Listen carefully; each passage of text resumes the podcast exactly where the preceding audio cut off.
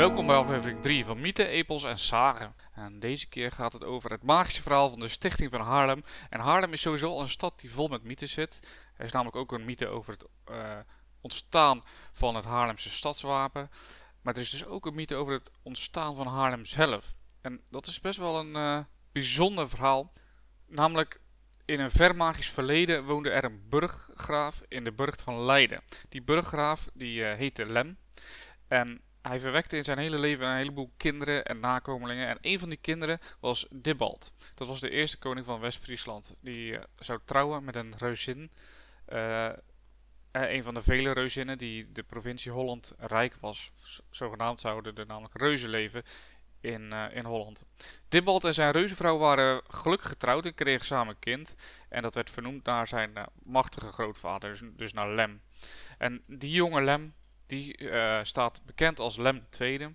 En die groeide uit tot een vrome ridder. Dus een ridder die heel goed was en uh, sterk en uh, ja, beschermend.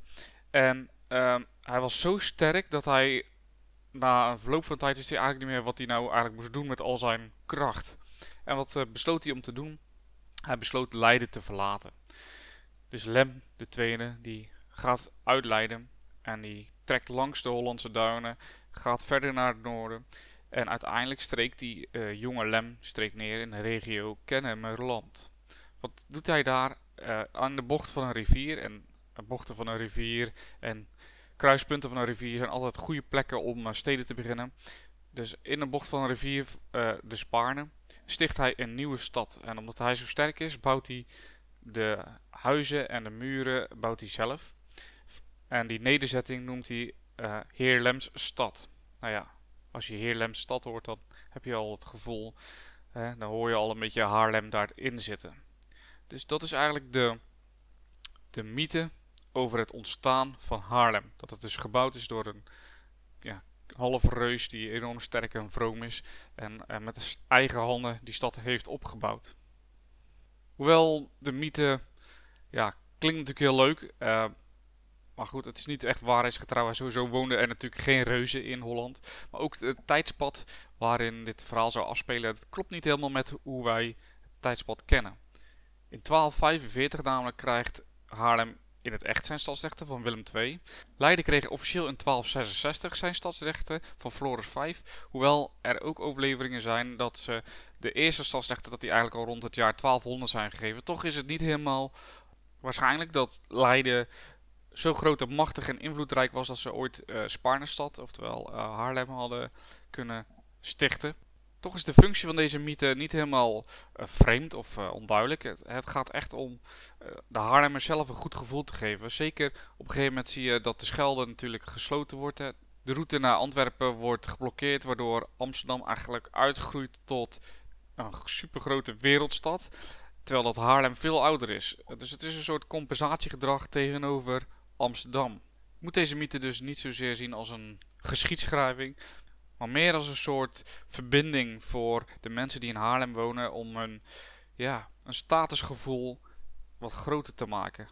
Eigenlijk zien we dit ook terugkomen in het ontstaan van een stadswapen. Dat baseert ook op een mythe eigenlijk. Het stadswapen van Haarlem is namelijk een schild met uh, daarop vier sterren, een zwaard, een wit zwaard en daarboven een, een kruis. En de mythe van dit stadswapen begint eigenlijk in 1217. Dat was het jaar dat de paus in Rome de opdracht gaf tot de vijfde kruistocht. Het doel van die kruistocht was de bevrijding van het Heilige Land en de islamitische bezetter daar weg te jagen. Als onderdeel van die oorlog uh, bestormden de legers van de kruisvaarders in 1218 de Noord-Egyptische havenstad Damiate. Uh, tegenwoordig heet de stad Damietta.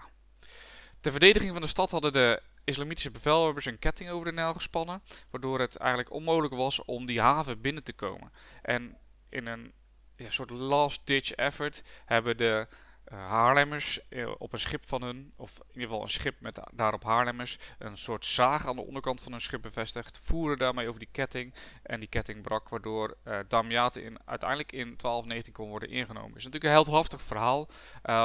Eh, of het helemaal gebaseerd is op de waarheid, uh, dat is uh, een tweede.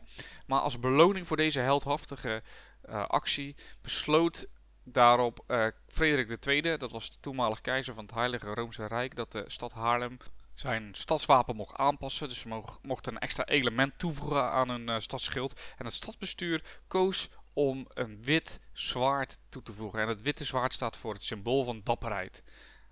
Nou, ze kregen de goedkeuring van de patriarch van Jeruzalem om een uh, breedarmig kruis, dus het symbool van de kruistocht, op hun wapen te plaatsen. Dat staat dus boven dat witte zwaard. Um, ja, en op die manier proberen dus de Europese machthebbers hun dankbaarheid te tonen aan de dappere inwoners van Haarlem. Toch lijkt deze mythe ook niet echt op waarheid gebaseerd te zijn. Hoewel 100 jaar ongeveer na die kruistocht uh, de monnik Johannes van Leiden het, het, verhaal schreef van uh, het Haarlemse schip dat verantwoordelijk was voor het breken van, uh, van de ketting, wordt daar door andere ooggetuigen weer tegengesproken. Namelijk de toren waaraan die ketting vast was gemaakt, die werd gewoon veroverd. En dus konden ze die ketting natuurlijk naar beneden laten.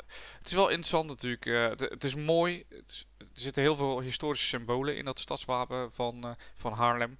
Maar het is dus niet, zeg maar, dat hele stuk is niet echt op waarheid berust.